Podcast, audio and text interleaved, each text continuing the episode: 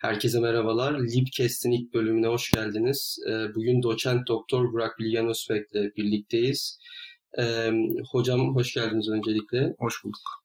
Ee, Orta Doğu ile başlayalım isterseniz. Şu an e, Orta Doğu'nun kendi dinamikleri için bile çok karmaşık bir sürece girdik belki de.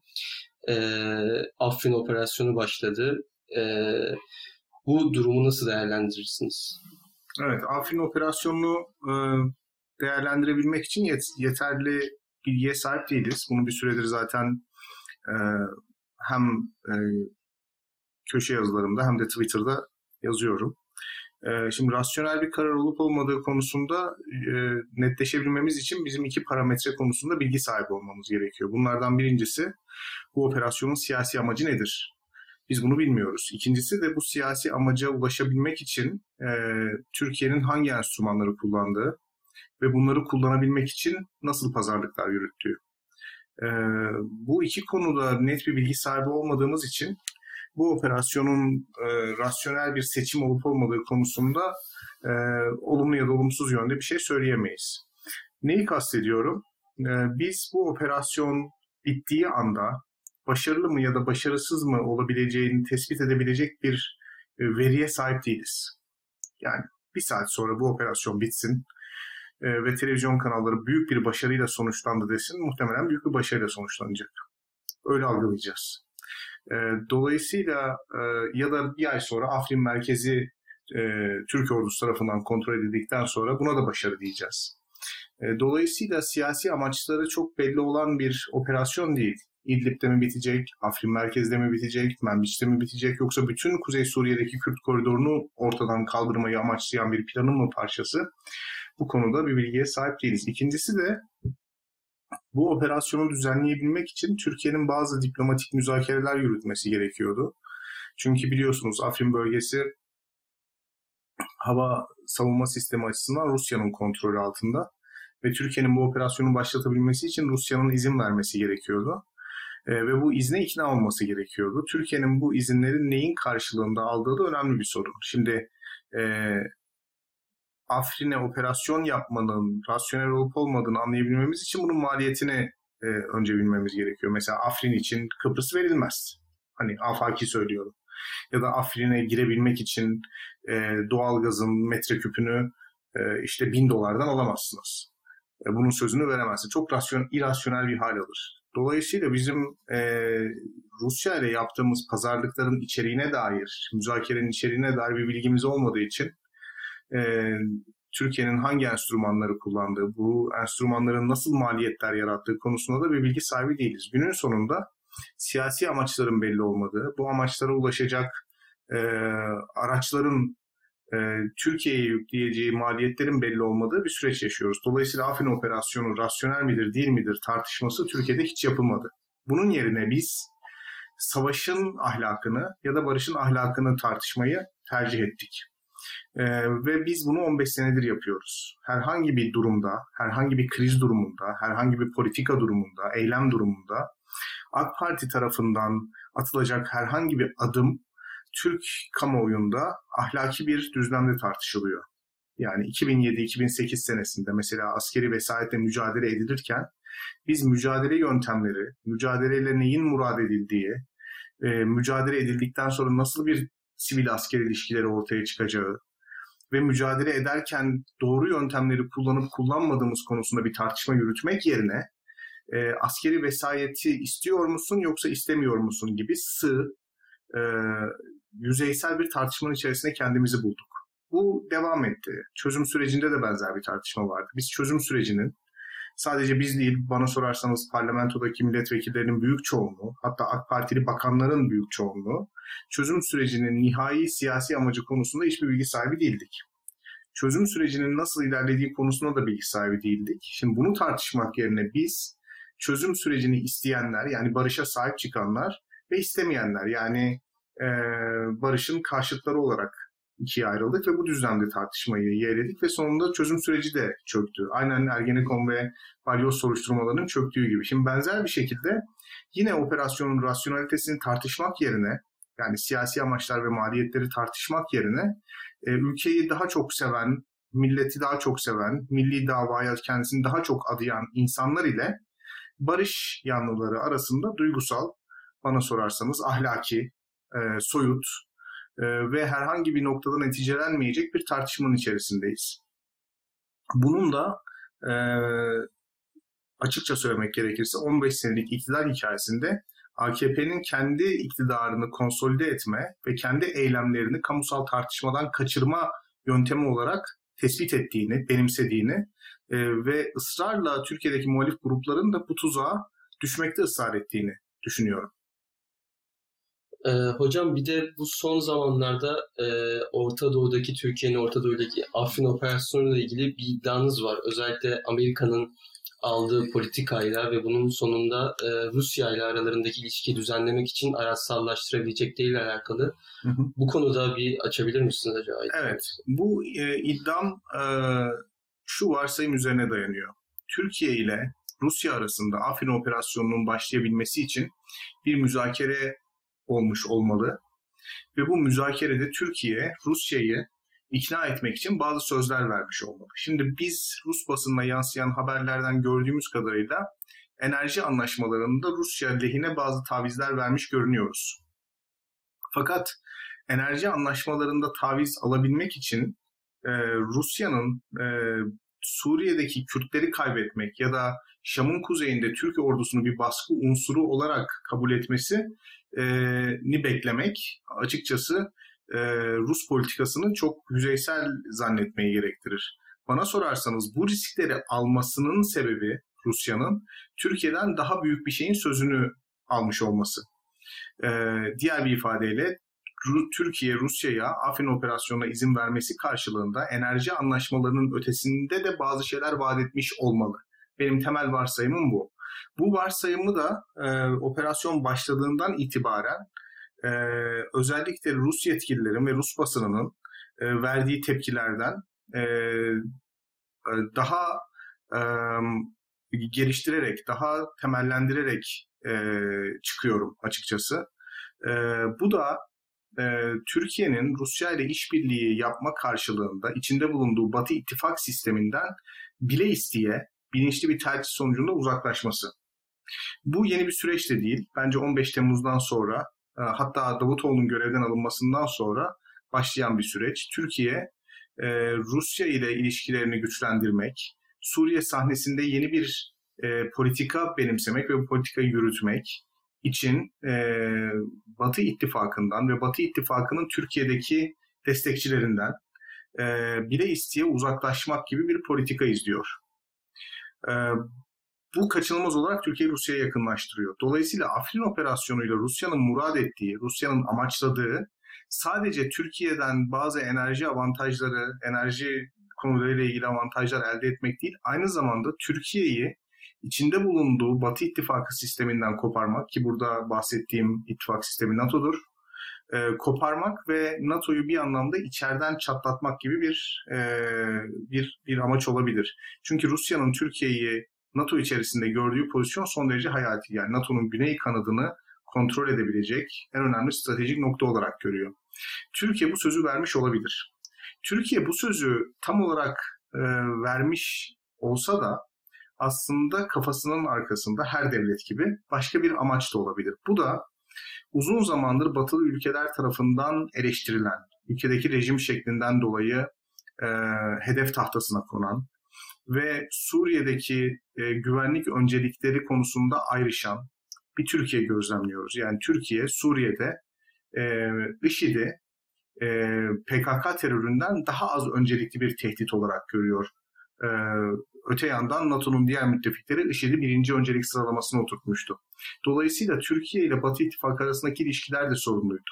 Türkiye Rusya'ya bu izni verirken Rusya ile beraber hareket edip aynı zamanda NATO'ya çok sert bir gözdağı da vermiş olabilir. Ve bu gözdağının amacı da tekrar ayrışan güvenlik beklentilerini ya da güvenlik tehditlerini bir noktada uyumlu hale getirmek olabilir. Diğer bir ifadeyle Türkiye Afrin operasyonuna girerek Amerika Birleşik Devletleri ve NATO ile olan ilişkilerini Rusya ile işbirliği yapma ihtimalini öne çıkartarak daha da pekiştirebilir. Bu durumda Türkiye Rusya'yı araçsallaştırmış olur. Ee, eğer Amerika Birleşik Devletleri buna sert bir tepki verirse, NATO sert bir tepki verirse Türkiye'nin arkasında Rusya olacaktır. Yani Türk karalıcılarının aklındaki şey bu. Ee, dolayısıyla bu onun için yepyeni bir dış politika alanı ya da dış politikada yeni bir güvence demektir. Eğer Amerika Birleşik Devletleri ve NATO bu e, resti görüp ona göre hamle yaparsa Türkiye Batı ile ilişkilerini düzenlemiş olacaktır ve e, Suriye'deki tehditleri Batı İttifakı ile beraber göğüsleyecektir. Dolayısıyla Türkiye bu hamleyi yaparken aslında bir iki ihtimalinde de kazanabileceği bir hamlede bulunmuş oluyor. Ee, ben bu durumun yani bu zihniyetin bir e, ihtimali göz ardı ettiği kanaatindeyim. O da e, böyle karar alan bir e, karar alıcı paradigma Rusya ve Türkiye'nin e, Rusya ve Amerika Birleşik Devletleri'nin ila nihaya barışamayacağını ve birbirleriyle çok sert bir rekabet içerisinde olduğu varsayım üzerinden hareket eder. Yani Türkiye, Rusya'yı Amerika ile ilişkilerini düzenlemek için araçsallaştırabilir. Fakat Rusya aynı şeyi Türkiye'ye yapamaz. Yani Rusya, Amerika Birleşik Devletleri ile ilişkilerini düzenlemek için Türkiye'yi araçsallaştıramaz varsayımından e, kaynaklandığını düşünüyorum. Fakat bu doğru olmayabilir. Bu doğru olmayabilir. Yani sahada Rusya ve Amerika Birleşik Devletleri birbirleriyle konuşabilirler. Rusya ve Amerika Birleşik Devletleri Suriye'deki sorunun siyasi çözümü için birlikte katkı vermeyi kabul edebilirler. Ve Soçi ve Cenevre süreci birbirinin alternatifi olmak zorunda olmayabilir. Dolayısıyla Amerika Birleşik Devletleri ve NATO'nun Zeytin Dalı operasyonundan sonra alttan alıcı e, Türkiye'yi anlayışla karşılayıcı e, tavrı, sert tepki vermemeleri bana sorarsanız ortaya yepyeni bir resim çıkartıyor. E, muhtemelen batılı ülkeler Rusya'nın Türkiye vasıtasıyla NATO'yu bölmek istediği ya da Türkiye'yi NATO'dan kopartmak istediklerini anladılar. Ve e, Rusya istediğini vermeme gibi bir politika izliyorlar. Tillerson'ın ziyareti de zaten bana e, bunu hatırlattı. Benim beklediğim gibi gelişiyor. Şimdi bu durumda bizim eylemleri üzerinde düşünmemiz gereken aktör Rusya olarak kalıyor. Bir, Rusya Türkleri tamamen kazanamamış gözüküyor. Türklere izin verdiği için Kürtleri tamamen kaybetmiş olarak gözüküyor. Ee, ve bu oyunda yani Zeytin Dalı operasyonuna izin vererek başladığı noktadan daha kötü bir duruma gelmiş gibi gözüküyor. Acaba şu noktada Rusya'nın tepkisi ne olur? Yani Rusya Afrin operasyonunda bulunan Türk askerlerine ya da Türk varlığına yönelik agresif, düşmanca bir davranış içerisinde bulunduğu zaman daha mı çok kazanır? Yani içinde bulunduğu durumu tersine çevirebilir mi? E, daha mı çok kaybeder? E, ve bu noktada ben Türk-Amerikan ittifakı e, Suriye'de işbirliği yaptıkça, e, Türkiye-Batı ittifakı tarafından alttan alındıkça, Rusya'nın e, Esad vasıtasıyla e, Esad rejimi vasıtasıyla Türkler üzerinde baskı uygulayacağını ve kaçınılmaz olarak günün sonunda e, bir NATO müttefikinin Suriye içerisinde Şam'ın kuzeyinde konuşlanmasına karşı pozisyon alacağı kanaatindeyim. Dolayısıyla Türkiye'de Türkiye'nin Afrin operasyonunda uzun vadede e, ne olacak hiçbirimiz bilmiyoruz fakat kısa vadede e, Türkiye ve Rusya arasında bir çatışma ihtimali olabileceğini düşünüyorum. Ve bu çatışma ihtimali de açıkçası batılı ülkelerin, Birleşik Devletler'in ya da NATO ülkelerinin Türkiye için e, öngördükleri kaderin bir parçası da olabilir. Yani Türkiye ile eğer bir probleminiz varsa doğrudan çatışmak yerine Rusya'yı devreye sokarak Rusya ile Türkiye'yi çatıştırmak onlar açısından daha mantıklı olabilir. Böylece Rusya hem e, Türkiye tehdidinden kurtulabilir, hem Kürtlerle ilişkilerini düzenleyebilir, hem de e, Amerika Birleşik Devletleri'ne ve diğer NATO ülkelerine Suriye'nin geleceği konusunda beraber çalışabileceğini, e, Soçi e, zirvesiyle Cenevre sürecinin birbirleriyle çatışan noktalarını daha kolay e, uyumlandırabileceğinin mesajını verebilir. Yani Rusya Türkiye'yi Batı ile olan ilişkilerini e, düzenlemek için araçsallaştırabilir. Bu durumda tabii bizim Suriye politikamız çok büyük bir hayal kırıklığıyla sonuçlanmış olur. Benim dikkat çekmek istediğim ihtimal buydu. Bir de e, şu an gündemde olan bir e, meselede e, Amerikan resmi belgelerinde e, YPG'nin, PKK'nın bir aralarındaki ilişkinin formal olarak belirtilmesi ve bunu özellikle iktidar medyası büyük bir zafer, büyük bir başarı ve uluslararası bir e, gelişme, olumlu bir gelişme olarak değerlendiriyorlar. Sizce bu uluslararası e, konjonktür düşündüğümüzde ve gerçekleri düşündüğümüzde bu e, ne kadar bir gelişme, ne kadar bir şeyleri değiştirebilir ya da bir kazanım mıdır ya da neleri etkileyebilir? Ya, malumun ilanı oldu bu durum tabii.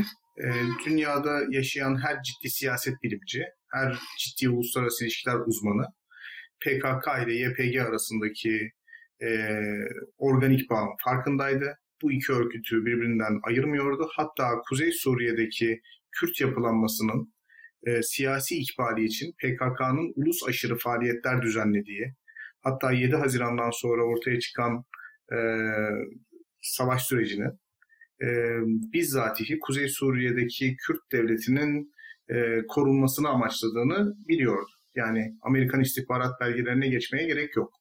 Yani on, hani bizim için büyük bir şok yaratmadı. Amerika bunu kabul ettiği için bir gerçeklik kazanmadı. E, bunu en başta Amerika Birleşik Devletleri biliyordu. E, şimdi son iki buçuk senede Türkiye'de biliyorsunuz PKK eylemlerinde büyük bir düşüş var. E, bu düşüş e, Türkiye'deki güvenlik kuvvetlerinin e, şanlı zaferleri sonucu olmamış olabilir. PKK ile YPG arasındaki bağın Amerika farkında e, olmuş olmalı ki Kuzey Suriye'deki devletin yaşayabilmesi için Türkiye'yi daha fazla provoke etmemesi gerektiğini, Türkiye sınırları içerisinde çok fazla terör eylemi düzenlememesi gerektiğini bu insanlara muhtemelen e, salık verdi, tavsiye etti. Dolayısıyla zaten PKK eylemlerinin düşmesinden e, Suriye'deki Kürt yapılanmasıyla Amerika Birleşik Devletleri arasındaki ilişkinin artmasından biz şunu anlıyoruz ki Amerika Birleşik Devletleri PKK ile YPG'yi birbirinin gündemlerine, programlarına hizmet eden aktörler olarak zaten kabul etmişti. E, zafer havası niçin var? E, Türkiye'nin bir tezi kabul edilmiş oldu. Bundan dolayı var fakat fiili olarak zaten sahada olan mesele bundan ibaret.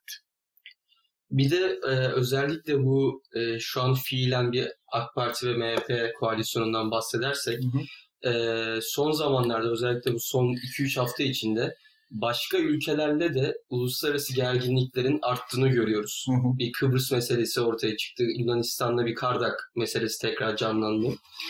Ee, sizce bu bir tesadüf mü ya da kasıtlı olarak başka bir şekilde araçsallaştırılmak adına mı bu gerginliklerin üstüne gidiliyor? Sizce daha büyük bir ajandanın mı e, sonuçlarını yaşıyoruz şu an? Ya iç politikanın dış politikadan etkilenmesi meselesi Türkiye'ye özgü bir durum değil. Seçim atmosferinde her ülkenin hükümeti dış politika başarısı kaydedip seçmenin karşısına muzaffer bir şekilde çıkmak ister. Ee, bunu anlayabiliyorum. Ee, fakat demokratik sistemlerde e, bu durum e, kapalı kapılar arkasında işlemez. Parlamenter sistem içerisinde dış politika konuları konuşulur. Ee, hükümetin niyetleri, araçları, yaptığı diplomatik müzakereler, diplomatik pazarlıklar e, politikacıların bilgisi dahilinde gerçekleşir. Şimdi e, biz Türkiye'nin Yunanistan'la yaşadığı sorun, Kıbrıs'ta yaşadığı sorun ya da Afrin meselesini kamuoyunda ahlaki olmayan, yani birilerinin vatan haini ilan edilmediği ya da birilerinin vatan kahramanı ilan edilmediği bir ortamda tartışma imkanına sahip değiliz. Dolayısıyla ben e, süre giden politikanın hangi rasyonaliteden kaynaklandığı konusunda bir bilgi sahibi değilim. Olamam da. Yani yaparsam spekülasyon yapmış olurum. Ee, bir tesadüf müdür? Yani bir tesadüf olarak gözüküyor fakat bir nedensellik ilişkisi e, var mı bilmiyorum. Ee, bunu söyleyeyim. Bunun yanı sıra şunu da ilave etmek isterim. Türkiye'de oluşan milliyetçi blok, milliyetçi devletçi blok aslında. Ee, devletçi kavramı üzerine de konuşuruz ama öyle gözüküyor o iddia içerisinde e, Türkiye'nin dış politika meselelerini e, siyaset üstü görmek, güvenlik politikasını siyaset üstü olarak kabul etmek ve muhalif grupların bu güvenlik politikasına itiraz etmemesi üzerine bir söylem kuruyor. Şimdi bunu da anlıyorum. Bu Türkiye'nin yabancı olduğu bir şey değil. Milli Güvenlik Kurulu zamanında da böyleydi. Ee, yani politik olduğu zaman politikacıların işi oluyor ama güvenlik konusu olduğu zaman güvenlik elitinin işi oluyor ve sorgulanamıyor ve siz ilginç bir şekilde herhangi bir konuyu güvenlik konusu haline getirip muhalefetin sesini kısabiliyorsunuz. Bu bizim securitization dediğimiz hikaye. E, fakat enteresan olan e, bu ittifakın e, yaklaşık 10 gün önce e, vatanın bekası siyaset üstü bir meseledir çağrısı yaptıktan birkaç gün sonra İlker Başbuğ'un e, söylemlerine de itiraz etmesi. İlker Başbuğ vatanın bekası siyaset üstü bir meseledir doğru ve iktidar bunu siyasete alet etmemelidir gibi bir açıklama yaptı ve çok büyük tepki gördü. Biz şundan anlıyoruz ki muhalefet vatanın bekası ile ilgili söz söylediği zaman o e, siyaset yapmakta ve vatanın bekasını düşünmemekte suçlanıyor. Yani herhangi bir güvenlik konusunu mevzu yapmak, konuşmak, bir politika e, söylemine dönüştürmek muhalefetin zinhar haddi değil. E, öte taraftan İlker Başbuğ'un konuşmasına verilen tepkiden de anlıyoruz ki bu siyaset üstü mesele aslında zannedildiği kadar bir devlet politikası da değil. Hayır bizzat siyasetin meselesi fakat siyaset söylemine dönüştürmek ya da bir politika yapım söylemine dönüştürme imtiyazı hükümete ve Milliyetçi Hareket Partisi'ne ait. Yani e, eğer bu siyaset üstü bir mesele ise AKP'nin ve MHP'nin de siyaset dışı davranması gerekiyor. Fakat bunu kabul etmiyorlar. Onlar bu siyaset üstü meseledir deyip muhalefetin bu konuda söz söyleme hakkını elinden alırken kendilerine bu konuları siyasete alet etmeyen diyen insanlara tepki vererek bu konuları siyasete alet etme imtiyazının sadece kendilerinde olduğu kanaatindeler. Dolayısıyla iç politikadan kesinlikle bağımsız olduğunu Türkiye'de e, dış politikanın düşünmüyorum. Ve e, hükümetin de Milliyetçi Hareket Partisi'nin de zaten bana sorarsanız devlet lafını ağzından hiç düşürmeyen, devletçilik yapan, milli güvenlik söyleminin arkasına sığınan iki partidir bu. Bu partilerin de e, bana sorarsanız yaklaşımları devletçi bir yaklaşımdan daha çok, kurumsal bir yaklaşımdan daha çok, e, kurumsal olmayan, e, tamamıyla siyasi iktidara odaklanmış, gerekirse e, kuralları, kanunları ve kurumları da hiçe sayan bir yaklaşıma işaret ediyor. E, ya kuzgun neşe ya devlet başa lafı çok e, kullanılır bu insanlar tarafından. Bana sorarsanız bu ihtimal setinde onların tercih edeceği seçenek kuzgun leşedir. Çünkü devlet başa lafı bir otoritenin yaptığı her türlü kuralsız, kanunsuz faaliyeti meşrulaştırmaz. Tam tersine bir otoriteye sorumluluklarını hatırlatır. O sorumluluklara sahip olmayan otorite zaten kuzguna döner. Anlatabiliyor muyum? O yüzden e, ben tartışmanın Türkiye'de bir liberal olarak İlker Başbuğ'un söylemleriyle daha e, açık, daha açık toplumcu, daha devlet dışı aktörlerin işin içine girdiği, siyasetçilerin katkı verdiği e, ekol arasında geçmesini beklerdim. Yani İlker Başbuğ aslında son derece devletçi, kurumsal bir refleksi temsil ediyor. Buna karşılık olarak da bir liberal olarak ben, hayır siyasetçiler de bu ülkenin bekasını askerler, güvenlik elitleri kadar düşünür gibi bir tartışma beklerdim ve bunu tartışabilirdik. Fakat AKP ve MHP'nin temsil ettiği nokta ikisi de değil. Yani devlet kurumsal olarak karar almalı. Bu siyaset üstü olmalı. Fakat sadece muhalefet için siyaset üstü olmalı. İktidar bunun siyasetini dilediği gibi yapabilir. Propagandasını dilediği gibi yapabilir ve dilediği gibi oya devşirebilir gibi bir noktadan hareket ediyorlar ki bu e, ne devletçi bir noktaya tekabül ediyor ne sivil bir noktaya tekabül ediyor. Bir de e, benim merak ettiğim, daha doğrusu kendi aramızda da konuştuğumuzda merak ettiğimiz şeylerden biri de özellikle bu Suriye'deki iç savaş ortamına girdikten sonra dış politikada sürekli bir ittifak değişimi içine girdik e, ve karşımızdaki aktörleri de e, karşımızdaki aktörlerle ilişkimiz de belli bir sistematik içinde olmadı. Daha çok e, pragmatik ve dönemsel oldu. Hı hı. Ve bu anlamda sürekli özellikle iktidarın kendi kitlesini konsolide ettiğini görüyoruz düzenli hı. olarak. Medyasının ve kendi kitlesinin ve bu çok keskin değişikliklerle oluyor sürekli. Hı hı. Ben hep bunun e, bir noktada yürümeyeceğini ya da bunun böyle gidemeyeceğini ya da bir noktada e, başka alanlarla başka sonuçlar doğurabileceğini, onlar açısından olumsuz sonuçlar doğurabileceğini düşünüyorum. Siz bu açıdan nasıl bakarsınız? Gerçekten bu kadar kolay mı elinizde bu tarz imkanlar olduğunda insanları çok kolay ikna oluyor mu insanlar sizce bütün bu politika değişimleri? Evet. Ne sormak istediğini anladım. Ee, bana sorarsan e, AK Parti'nin kendine özgü tarafı e, iktidarda kalmak için e, aldığı oy kadar e, yani aldığı oyla ilgilendiği kadar alamadığı oyla da ilgilenmesi. Bu AK Parti'yi çok kendine özgü bir parti yapıyor. Şunu söylemek istiyorum. Yani AK Parti'nin e, değiştirdiği ittifakla kendi seçmen kitlesinin konsolidasyonu arasında bir ilişki olduğu kanaatinde değilim. Bunu da yazdım zaten. Ben AK Parti'ye oy verecek %40'lık bir kesimin son derece kemik bir kitle olduğunu, son 15 sene içerisinde hızla zenginleştiğini fakat bu zenginleşmeye mukabil e, verimliliklerinde, üretimlerinde ya da ortaya koydukları orijinal bir fikirde bir değişiklik olduğu kanaatinde değilim. Yani kültürel olarak bir sıçrama gerçekleştiremedik, iktisadi olarak ya da teknolojik olarak bir sıçrama gerçekleştiremedik. Buna mukabil Türkiye'nin bir kısmı zenginleşti ve zenginleşen kısım kaçınılmaz olarak AK Parti'ye oy veriyor. Bu bir politik ekonomi modeli. Yani büyük şehirde yaşayan, e, iktisadi ilişkiler ağ içerisinde e, kendine yer bulan, üreten, e, bir hizmet, bir emek ya da bir mal üreten insanlar ile e, bu insanların verdikleri vergiler sayesinde ya da bu insanların tüketirken verdikleri vergiler sayesinde herhangi bir şekilde üretim gerçekleştiremeyen insanların arasında bir karşıtlık ilişkisi var ve AKP burada e, üretim süreçlerine dahil olmayan insanlara kaynak aktarımında bulunarak iktidarını devam ettiriyor. Burada İslamcılık yok. Çok açık söyleyeyim. Burada muhafazakarlık da yok. Burada tamamıyla hızla köyden kente göç etmiş ve bir şekilde mülkiyet edinme süreci içerisine giren insanların kolay mülkiyet edinebildikleri, tabiri caizse boşa akan bir çeşme gibi e, kolay mülkiyet edinebildikleri bir sistem var. Yani bir ev almanın e, çok ciddi çalışmayı, çok ciddi e, uğraşmayı, e, emek sarf etmeyi gerektirdiği bir e, büyük şehir insanı ile e, çok geniş evlerin, çok lüks evlerin, çok cüzi paralara satıldığı bir küçük şehir insanını birbiriyle karşılaştırdım. E, aynı derecede çalışmıyorlar. E, aynı siyasi eğilimlere sahip değiller. Fakat bir tanesi iyi yaşıyor, bir tanesi kötü yaşıyor.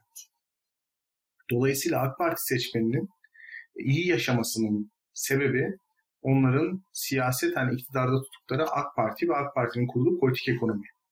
Burada ben e, Afrin operasyonu kendi seçmeninin gözünde kahraman olmak gibi bir şey söylemiyorum. Yani bu, bu, bu kanaatte değilim.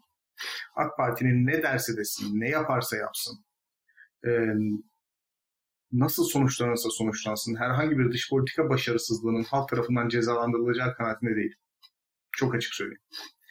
Fakat AK Parti ilginç kılan sadece kendi seçmeniyle değil, kendisine oy vermeyen seçmenle kurduğu ilişki. Ee, yani bu faaliyetlerinde sadece kendi yüzde kırkını, kırk beşini değil, kendisine oy vermeyen yüzde elli beşin de kendi arasındaki dengeleri bozmaya ve onlar arasında bir çatırdama, bir çatlak çıkartmaya çalışıyor. Dolayısıyla e, bu dış politika hamlelerinin e, açıkçası amacının AK Parti seçmeni değil, AK Parti dışındaki seçmen olduğunu düşünüyorum. Bu birinci noktam. İkincisi e, ulusal güvenlik tanımı e, özellikle Milli Güvenlik Kurulu'nun e, sivilleşmesi ve askerlerin ekarte edilmesiyle beraber e, bir siyasi partinin eline geçti.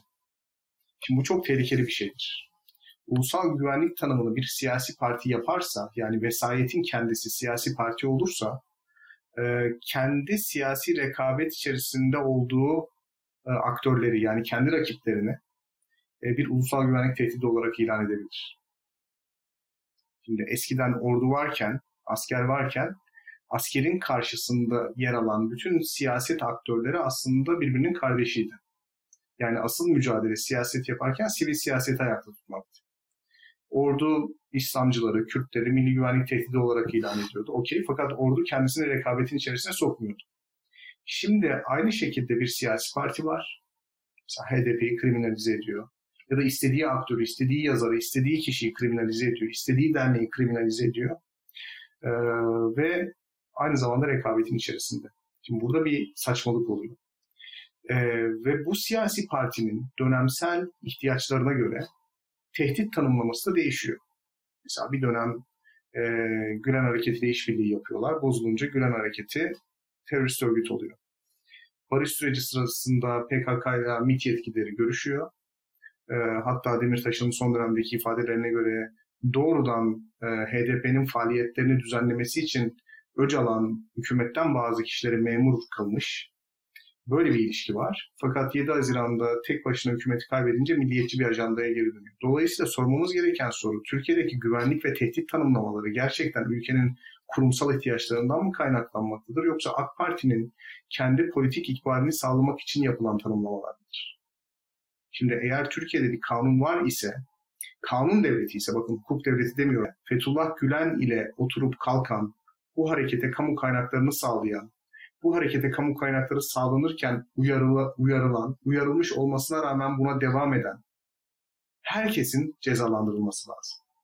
Eğer Türkiye bir kanun devleti ise, PKK bir terör örgütü ise, Milli Güvenlik Kurulu kararlarıyla bu sabitse, çözüm sürecinin içerisinde yer alan, Öcalan'a, PKK'ya övgü dizen, bütün köşe yazarları, bütün bürokratlar bir şekilde cezalandırılmalıdır. Politikacılar cezalandırılmalıdır. Eğer PYD bir terör örgütü ise eğer mevcut kanunlar 3 sene önce de geçerliyse, eğer Salih Müslim PYD'nin başı olarak Ankara'ya davet edilmiş ve üst düzey bir karşılamaya mazhar olmuşsa bunu yapan insanlar cezalandırılmalıdır. Kanunlar, kanunlar, müeyyideler, kurumlar bir partinin dönemsel ihtiyaçlarına göre esneyip gevşeyemez. Anlatabiliyor muyum? Esneyemez. Ee, dolayısıyla e, böyle olunca da neyin ulusal güvenlik tehdidi olduğu, neyin e, bizi daha güvenli kılacağı konusunun yorumu sadece bir partinin dönemsel ihtiyaçlarına endekslenince iç siyasette de işte diğer aktörler kendilerini bir anda e, tehdit olarak, ülke güvenliğine büyük bir tehdit olarak görebilirler. İşte referandumda hayır dediğiniz zaman terörist olabilirsiniz. Ya da savaşa karşı çıktığınız zaman terörist olabilirsiniz. Bu da bizi şu noktaya götürüyor. AK Parti niye çok savruluyor? Çünkü Türkiye içindeki siyaset gayet dinamik, yeni çözümler ortaya koyuyor ve dolayısıyla AK Parti e, buna göre yeni güvenlik tehditleri tanımlıyor. Mesela bir parti çıksın, son derece faşist söylemlerle büyük popüler popülarite kazansın. Ben şuna eminim ki bizim düşmanımız olan, bizi bölmeye çalışan, bizi parçalamaya çalışan batılı devletler muhtemelen AKP'nin bir numaralı güvencesi olacak ve batılı devletlere gidip Türkiye'deki demokrasinin teminatı benim, ben batılı bir ülkeyim, batılı değerleri savunuyorum falan diyecek. Öte taraftan karşısında daha demokratik, evrensel değerleri savunan bir hareket çıksın. Batılı devletler buna prim versin. Batılı devletler Türkiye'yi bölmeye, parçalamaya çalışan ittifak haline gelecek. Niye? Çünkü bu tanımlama AKP'nin kendi tehdit tanımlamasıyla ülkenin tehdit tanımlamasının üst üste geçmesinin bir sonucu. Bu yüzden çok savruluyoruz zaten e, konuşmanızın içinde çözüm sürecinden de bahsettiniz. E, ben de tam oraya, oraya gelmek istiyordum. Selahattin Demirtaş mahkemede bildiğiniz Hı. gibi e, Öcalan'ın 2010 referandumunda partiyi e, evet vermeye çağırması ile ilgili bir e, girişimde bulunduğundan bahsetti. Ve siz de çok yakın bir süre içinde bu konuyla ilgili bir kitap çıkardınız. Evet. Ee, tekrar o dönemlere dönecek olursak Selahattin Demirtaş'ın yaptığı açıklamadan yola çıkarak biz bu süreçleri o zamandan görebiliyor muyduk ya da görme imkanımız var mıydı ya da kitabınızın başlığından yola çıkarsak başarısızlığın anatomisi neydi ve Türk siyaseti bundan ne ders çıkarmalı? Evet. Şimdi elinizde eğer teorik bir çerçeveniz varsa bu işin nereye gittiğini çok rahat görebilirsiniz. Ben 2013 senesinin Mayıs ayında e, bugün yayınlanan kitabımın ilk nüvesi olan bir yazı dizisi yayınladım Taraf Gazetesi'nde. Bütün liberaller, e, yine o bahsettiğim ahlaki düzlemde barışın harika bir şey olduğunu, dolayısıyla hükümetin eleştirilmemesi gerektiğini savunurken e, ben şöyle bir teşhis yapmıştım. Evet, sivil asker ilişkileri, evet Kürt sorunu Türkiye'deki demokratikleşme sorunlarıdır. Fakat e, siviller askerleri ekarte ederse ya da Kürt sorunu çözülürse Türkiye demokratikleşecektir anlamına gelmez bu. Anlatabiliyor muyum? Yani hastalığın semptomları var. Fakat bu hastalığın semptomlarını ortadan kaldırdığınız zaman bu hastalığın ortadan kalktığı anlamına gelmiyor. Ama hastalığı kökünden çözerseniz yani Türkiye demokratikleşirse bu semptomlar zaten ortadan kalkacak. Bir liberal olarak benim kurduğum nedensellik ilişkisi buydu. Yine e, 3H'den arkadaşlarla ya da farklı sivil toplum kuruluşlarından arkadaşlarla çözüm sürecinin biteceğini ve çalışma ortamının tekrar başlayacağını söylediğim zaman buna pek ihtimal vermeyenler olmuştu. Çok uzak tarihler değil, birkaç sene öncesinden bahsediyoruz. Fakat benim gördüğüm kadarıyla Türkiye'de otoriterleşme eğilimi artıyordu ve e, Öcalan'ın yazdığı birçok kitabı okumuş birisi olarak söylüyorum. Hani Türkiye'deki otoriterleşme eğilimi artıyor. Öcalan ontolojik olarak otoriter ve otoriter bir örgütlenme, otoriter bir e, politika yapım sürecinin en ahlaki model olduğunu savunan birisi. Ve günün sonunda ben iki tane otoriter liderin barış yapabilme ve bu barışa da liberallerin alkış tutma ihtimaline kesinlikle karşı çıkmıştım. Bunun böyle sonuçlanacağını biliyordum. Ee, çözüm süreci iki tane otoriter liderin sadece dönemsel ihtiyaçlarını karşıladığı sürece devam eder. Bu ihtiyaçlar ortadan kalktığı zaman çözüm ya da barış süreci diye bir şeyden bahsedemeyiz. Bu stratejik barış yerine stratejik savaşı alır. Daha da iddialı bir şey söyleyeyim. Bana sorarsanız Türkiye ile PKK arasındaki ilişki 7 Haziran'da bitmedi. Türkiye ile PKK arasındaki ilişki bir barış süreci olarak devam etti. Fakat savaşmaya başladıktan sonra da bu iki tarafın da bundan memnun olduğu bir ilişki modelini beraberinde getirdi. Son derece komik, son derece saçma, son derece gayri insani bir şekilde PKK şehir merkezlerine hendekler kurdu. 15-16 yaşındaki çocukları buralara yerleştirdi ve saçma sapan bir savaşın içerisine hem sivil halkı soktu hem de Türkiye'nin gündemindeki en önemli maddenin terör ve güvenlik olmasını sağladı. Buna karşılık biz iki buçuk sene boyunca Türk ordusunun Kuzey Suriye'deki Kürt yapılanmasına operasyon yapmamasını seyrettik. Anlatabiliyor muyum? Yani barış nasıl PKK ve AKP'nin gündemine hizmet etmek için tasarlandıysa bana sorarsanız savaş da aynı şekilde PKK ve AKP'nin gündemlerine hizmet etmek için tasarlandı. Burada kaybeden kim oldu? Sivil siyaset yapmak isteyen Kürt hareketi, sol hareketler, terör örgütüyle ilişkilerini kopartamadıkları için kendi politika yapım alanlarını daralmış gördüler. Öte taraftan Türkiye'deki AKP karşıtı ya da AKP muhalif çevreler ise Türkiye'nin gündemi güvenlik olunca ve güvenlik de siyaset üstü bir mesele olunca temel konularda AKP hükümetini eleştirme e, haklarından oldular veya bundan kendi istekleriyle vazgeçtiler. Burada e, dolayısıyla masum kim diye soracak olursanız hayır masum kimse yok. Yani kendisi PKK ve AKP iki tane güç merkezi olarak kendi çıkarlarının peşinde gidiyor. Doğru. Kendisini devletinden ayrıştıramayan Türkler ve kendisini devletinden yani kendi konteksti içerisinde söylüyorum örgütten ayrıştıramayan Kürtler, bunu istemeyen Kürtler hep beraber e, durumun bu noktaya gelmesine vesile oldu bana sorarsanız. Hocam son olarak bu benim kişisel olarak özellikle çok merak ettiğim bir soru. Şu an gündemde Murat Belge üzerinden dönen bir tartışma var.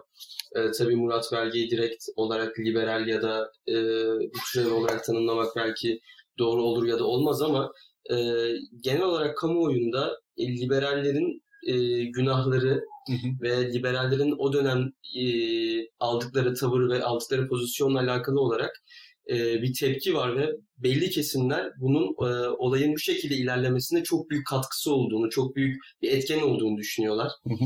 Sizce o süreçte liberallerin aldığı tavrı ya da sürece olan etkisine olumlu ya da olumsuz anlamda ve son olarak da şu an bu eklemlenme bazı liberal çevreler devam ediyor ya da hı hı. E, o politikadan ayrışmış değiller. Böyle bu şekilde bir genel bir değerlendirebilirseniz bu süreci. Halen daha eklemlenmiş olan liberaller tutarlı davranıyor. Çünkü e, 2007-2008 senesinde de onların aldığı tavır liberal bir tavır değil, eklemlenmiş bir tavırdı. Dolayısıyla isim verelim liberal düşünce topluluğu e, ve Atilla ile bana sorarsanız kendi içinde tutarlılığı olan bir tavır içerisinde. E, tutarsız davranan Hasan Cemal gibi, Murat Belge gibi isimler oldu.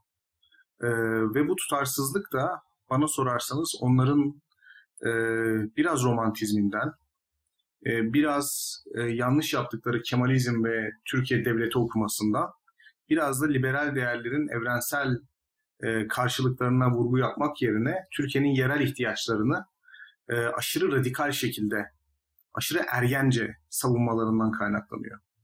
Dolayısıyla e, benim elimde e, Murat Belge, Altan Kardeşler, Taraf Gazetesi, işte Hasan Cemal olmasaydı AKP iktidara gelir miydi sorusuna cevap verecek ya da bu ilişkiyi ölçebilecek veri yok. Bunu, bunu bil bilmiyorum. E, fakat şunu söyleyebilirim ki liberaller eğer evrensel değerlerle e, bir hipotez kursaydı ve AKP'yi 2007 senesinde test etseydi muhtemelen AKP'nin politikalarının e, bir sivil otoriterleşmeye yol açacağını görürlerdi. Cüneyt Ülsever bunu gördü mesela. Açık söylemek gerekirse. Yani kamu bankalarından alınan krediyle Türkiye'nin en çok izlenen televizyonu 2007'de ve gazetesi 2007'de el değiştirdi ve liberaller askerlere karşı hareket eden bir sivil hükümet bunu yaptığı için sustular. bu çok temel bir gösterge. Şimdi sivil hükümet bunu yaptığı için susuyorsunuz ama asker etkinliğini kaybettikten sonra işte sivil hükümetin elinde büyük bir medya imparatorluğu kalıyor. Ve siz liberaller olarak safiyane bir şekilde hadi bundan vazgeçsin diyorsunuz. Vazgeçmiyor. Dolayısıyla ideal bir çerçeve koyulsaydı eğer ve liberaller kendilerini o dönemki oyunun dışında konumlandırıp e, yeri geldiği zaman AKP'yi de illiberal pratikler noktasında eleştirselerdi şu anda bu durumda olmazlardı. E, bununla beraber e, şunu da e, belirtmek lazım. E, Kemalistlerin ve sosyalistlerin e, liberaller kadar bana sorarsanız Türkiye'nin bu noktaya gelmesinde e, payı olabilir. Yani AKP'yi desteklemek, e, AKP politikalarını desteklemek birçok insanı etkilemiş olabilir. Etkilemiş midir ondan da emin değilim. Çünkü biraz önce söylediğim gibi AKP seçmeni değerlerden ve propagandadan veya argümanlardan etkilenen bir seçmen profil değil. Bence çok rasyonel. Bu da harika bir şeydir bu arada. Onu da söyleyeyim. Ee, fakat Türk halkı e, bazı isimlerin, bazı ekollerin, bazı düşünce gruplarının radikal tavırlarından ve radikal söylemlerinden aşırı derecede uzaklaştıkları için buna tepki koydukları için AKP'ye oy vermiş olabilirler. Yani elimizde bir makine olsa Murat Belge'yi dinleyen birisi 2007 senesinde ve Tuncay Özkan'ı dinleyen birisi. Ee, bu insanların tepkilerini ölçsek, yani bir adam düşünelim, tekrar başa alıyorum. Ee, Murat Belge'yi dinliyor, ortalama bir Anadolu insanı. Aynı adam Tuncay Özkan'ı dinliyor. Sizce Murat Belge'yi dinleyen adamın mı AKP'ye oy verme eğilimi artar? Yoksa Tuncay Özkan'ı dinleyen Anadolu insanının mı AKP'ye oy verme eğilimi artar? Anlatabiliyor muyum? Şimdi eğer e, elimizde bir makine olsa bunu görebilirdik. Benim kendi kişisel kanaatim AKP muhaliflerinin AKP e, müdafilerinden daha çok AKP'ye seçmen kazandırdı. Anlatabiliyor muyum? Yani söyledikleri şeyin doğru ya da yanlış olduğundan bağımsız söylüyorum bunu. O yüzden kimin AKP iktidarında ne kadar yükümlülüğü var, ne kadar sorumluluğu var bu konuda e, çok büyük laflar etmemek lazım. Son olarak bir de bir şey daha söyleyeceğim. Sosyalistler ve anarko-kapitalistler için. E, bu arkadaşlar da ellerinin temiz olduğunu düşünüyorlar. Şimdi şöyle bir şey var. Başından beri karşıydık zaten bizim ideal çerçevemiz sosyalizmdi ya da bizim ideal çerçevemiz anarko-kapitalizmdi. Böyle yaptığınız zaman zaten yani bu tavır içerisindeyseniz zaten sizin herhangi bir şeyi desteklemeniz mümkün değil ki. Yani ben en ideal düzenin devletlerin olmadığı bir düzen olduğunu savunuyorum ve devleti peygamber de yönetse, melek de yönetse, liberal parti de yönetse, işte muhafazakar parti yönetse zaten buna karşıyım dediğiniz zaman tarihin sizi yanlışlayabilecek bir vaka üretmesi mümkün değil asla yanlışlanamaz bir hipotez ortaya koyuyorsunuz ve hep haklı çıkıyorsunuz. Sosyalistler için de aynı şey söz konusu. Yani bütün üretim araçları devletleştirilmedikçe ben var olan sisteme karşıyım. Dolayısıyla hep haklıyım. Tabii ki haklısın. Devlet var olduğu sürece bu sorunlar hep çıkacak. Dolayısıyla tabii ki haklısın. Yani hayat senin hipotezini test edebilecek ampirik sonuçlar üretmiyor ki bize. Tabii ki haklısın. Dolayısıyla belgeyi ve liberalleri eleştirenleri e, sınıflandırmak gerekiyor. Ben bir liberal olarak eleştirdim bu insanları. Bunların bir e, illüzyon içerisinde olduğunu, hatta illüzyon yarattıklarını e, düşündüm. Evrensel liberal kaidelerden e, ziyade Türkiye'nin yerel e, kendi ihtiyaçlarını göz önünde bulundurduklarını, bunu da çok yüzeysel okuduklarını, iyi bir Kemalizm tahlili yapamadıklarını düşünüyorum. E, Türkiye'nin devletleşme sürecini, kurumsal bir devlet olma sürecini okuyamadıklarını düşünüyorum. E, dolayısıyla e, bu insanları ben de eleştiriyorum. Fakat içinde bulunduğumuz durumun sorumlusu olduklarını ve mutlaka cezalarını çekmeleri gerektiğini, ülkeye bir daha girmemeleri gerektiğini kesinlikle iddia etmiyorum. Bu bir fikir tartışmasıydı ve maalesef e, o dönem e, ergen ve radikal bir şekilde AKP'yi savunan e, liberallere karşı e, insanlar yeteri kadar entelektüel tepki veremediler. Örgütlenemediler. Bu konuda söyleyeceklerim bu kadar. Hocam çok teşekkürler sohbetiniz için. Ee, bir sonraki yayında görüşmek üzere diyelim.